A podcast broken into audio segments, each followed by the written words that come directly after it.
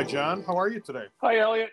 Things are good. We got uh, a little bit of snow out here in Northern Virginia and not Milwaukee cold, but it was about three degrees this morning. So we're sharing some of the weather that you guys have had.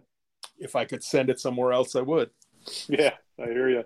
Uh, last week we talked about how busy the week was because of all these reports, and this week that trend continues. And I just think a, just a quick point we always talk about how long you and I have been doing this, but I think it's important to stress that when reports come out that are directly relevant or adjacent to the landscape, that AML professionals take a look at these things and figure out either map what the reports talk about to their own policies and procedures or learn something about their systems gaps or strengths based on these reports. So there's a whole host of different subjects here, but I would argue they're all relevant to our community. So let's just jump into it. One of the things I just wanted to highlight, read the report yet, but I've seen the headlines.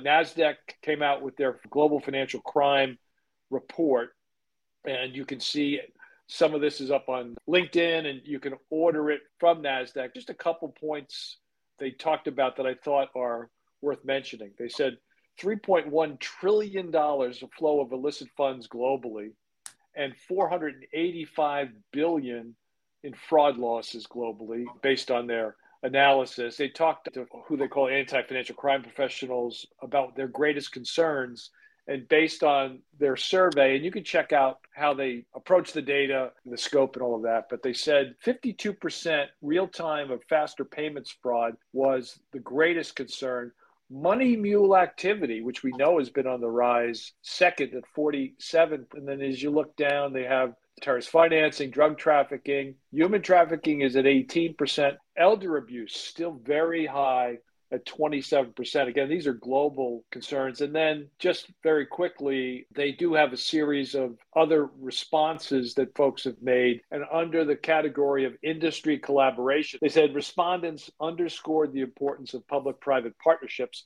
as well as private information sharing between banks to keep ahead of financial crime threats. Something that obviously we not only have talked about, but that's why we worked with many others to create the AML Partnership Forum because the importance of partnership. So, if you're interested in more about this, NASDAQ's 2024 Global Financial Crime Report available on their website. John, I want to take the opportunity that you just provided to remind folks who listen to us that if they'd like to come to the AML Partnership Forum this year, it's in Washington, D.C. at the Mayflower Hotel.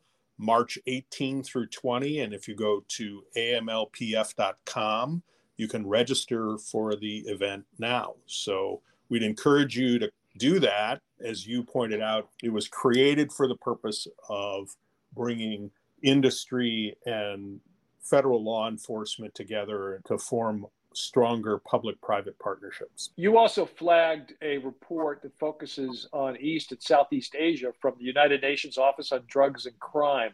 What was the highlights of, of that report? They were talking about a, a number of things, but the big focus is how the online and physical casinos in East and Southeast Asia have become a target for transnational organized crime organizations to infiltrate and also to test cyber attack techniques and things like that using online casinos as targets. And it's a comprehensive report. I would urge you to take a look at it. It's well worth it. They talk about, and I'll just hit a couple of the section headings here evolution of cross border gambling in Southeast Asia, casino and junket based underground banking and money laundering. So there's concern about those kinds of things. Convergence between online gambling, cyber fraud, and human trafficking.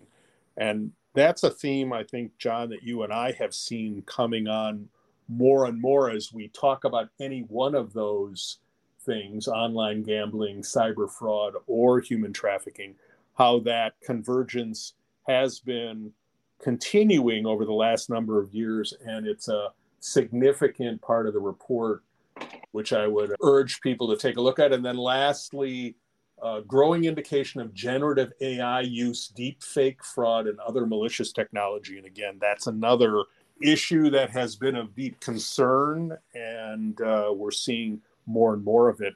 In the terrorist financing and terrorism space, you also highlighted there's a, a case in New, in New York that we thought we would quickly mention. Yes, back uh, a year ago, January of 2023, a six count indictment was issued charging Victoria Jacobs, who's an Uzbekistan native, with uh, using C to fund Syrian based terror groups and launder supporters' contributions. And the trials have started this week. I think the thing that caught my eye more than anything else is this is a New York State case. So we've generally seen the cases that you and I have highlighted for our listeners being somewhere in the federal court system, but this is a uh, support for an act of terrorism and money laundering case under New York state law. And New York is by no means the only state that has such laws, but it's interesting. The Manhattan District Attorney's Office is prosecuting this case. Uh, I think it's a, a harbinger of things to come where we'll see New York and other, at least of the bigger states, with the resources to take on these cases, even just at the state level. Another issue that we continue to grapple with, and that is how legitimate charities are designed to help humanitarian groups and to get funding for utilities, water, medical supplies in conflict zones have difficulty because there have been some misuses of charities and some false charities created. So it's important for AML professionals to understand sort of the the scope of this. And so any report that comes out and talks about where there are issues, you need to distinguish that from legitimate use. And uh, that gets me to a report issued uh, this week from the Anti Defamation League. The title is pretty dramatic Virtual Money, Hateful Reality. The cryptocurrency exchanges enabling extremist fundraising in 2023. So this is on their website. And according to the report, they tracked 15 white supremacist and anti Semitic groups and individuals, as well as their donors, that moved at least almost $143,000 worth of crypto to and from 22 different virtual asset service providers. So the report goes into detail about that. But from the executive summary, they say that besides the dollar amounts, it does include mainstream companies. Uh, the sample was limited to direct Bitcoin transactions. Of the exchanges examined, for example, Kraken processed the most extremist money with nearly 80,000 for white supremacists and neo Nazis. And then within their sample, there's a publication called Countercurrents, uh, relied most heavily on cryptocurrency, carrying out more than 61,000 worth of those transactions.